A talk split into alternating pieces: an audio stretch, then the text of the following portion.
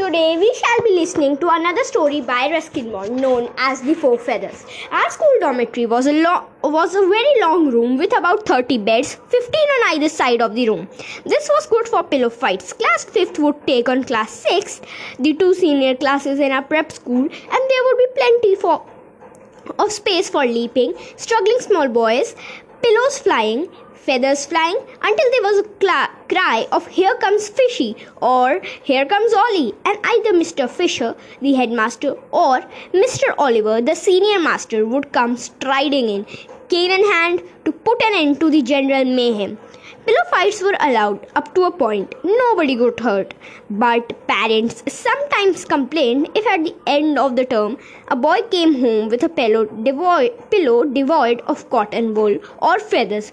In that last year of prep school in Shimla, there were four of us who were close friends. Bimal, whose home was in Bombay, Riaz, who came from Lahore, Bran, who hailed from Vellore, and your narrator, who lived wherever his father, then in the Air Force, was posted.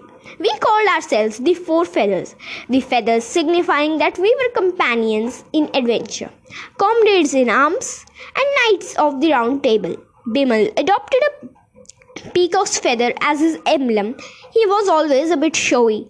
Riaz chose a falcon's feather, although we couldn't find one.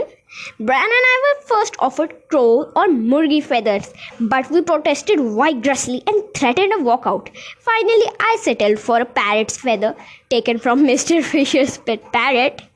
And Bran found a woodpecker's which suited him, as he was always knocking things about. Bimal was all thin legs and arms, so light and frisky that some at sometimes he seemed to be walking on air. We called him Bambi after the delicate little deer in the Disney film. Riaz, on the other hand, was a sturdy boy, good at games, though not very studious, but always good natured, natured and always smiling. Bran was a dark, good looking boy from the south. He was just a little spoilt, hated being given out in a cricket match, and would refuse to leave the crease. But he was affectionate and a loyal friend. I was the scribe, good at inventing stories in order to get out of scrapes, but hopeless at my sums, my highest marks being 22 out of 100. On Sunday afternoons, when there were no classes or organized games, we were allowed to roam about on the hillside below the school. The four feathers would laze about on the short summer grass, sharing the occasional food parcel from home, reading comics, sometimes a book also, and making plans for the long winter holidays. My father, who collected everything from stamps to seashells to butterflies, had given me a butterfly net and net and urged me to try and catch a rare species, which he said was found only near Chota Shimla. He described it as a large purple butterfly with yellow and black borders on its wings. A purple emperor, I think it was called.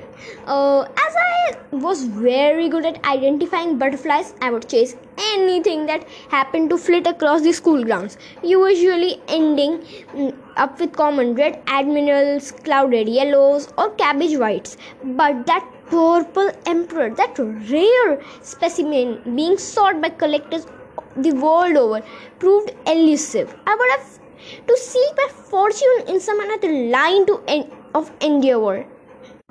One day, scrambling about um, about among the rocks and thorny bushes below the school, I almost fell over a small bundle lying in the shade of a young spruce tree. On taking a closer look, I discovered that the bundle was really a baby, wrapped up in tattered old blanket. Feathers, feathers! I called. Come in here and look. A baby's been left here. The feathers joined me, and we all stared down at the infant, who was fast asleep. Who would leave a baby on the hillside? asked Bimal. Of no one in particular. Someone who doesn't want it, said Bran. And hoped some good people would come along and keep it, said Riaz. A panther might come along instead. I said, can't, can't leave it here. Well, we will have to adopt it, said Bimal. We can't adopt a baby, said Bran. Why not? We have to be married. We don't. Not us, you dope. The grown ups who adopt babies. Uh, well, we can't just leave it for grown-ups to come along. I said, we don't know if it's a, we don't even know if it's a boy or a girl. Said Riaz. Makes no difference. A baby is a baby. Let's take it back to the school and keep it in the dormitory. Of course not. Who is going to feed it? Babies need milk. Will hand him to over to Miss Fisher. She doesn't have a baby. Maybe she doesn't want one. Look, it's beginning to cry. Let's hurry. Riaz picked up the wide awake and crying baby and gave it to Bimal, who gave it to Bran, who gave it to me. The four feathers marched up the uh, school. Uh, marched up the hill to school with a very noisy baby. Now it's done potty in the blanket, I complained, and some of it is on my shirt.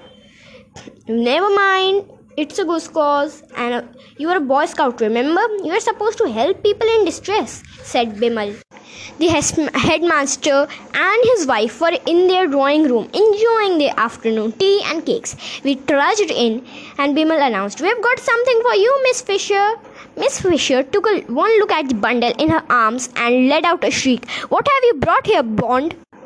A baby, ma'am. I think it's a girl. Do you want to adopt it? Miss Fisher threw up arms in consternation and turned to her husband. What do we do, Frank? These boys are impossible. They've picked up someone's child. We will have to inform the police, said Miss Fish, Mr. Fisher, reaching for the telephone. We can't have lost babies in the school. Just then, there was a commotion outside, and a wild eyed lady her clothes disheveled, entered the front door accompanied by several menfolk from one of the villages. She ran towards us, crying out, My baby, my baby, mera bacha, you have stolen my baby. We found it on the hillside, I stammered. That's right, finders keepers, said Bran. Quiet, Adams, said Mr. Fisher, holding up his hand for order and addressing the villagers in a friendly manner.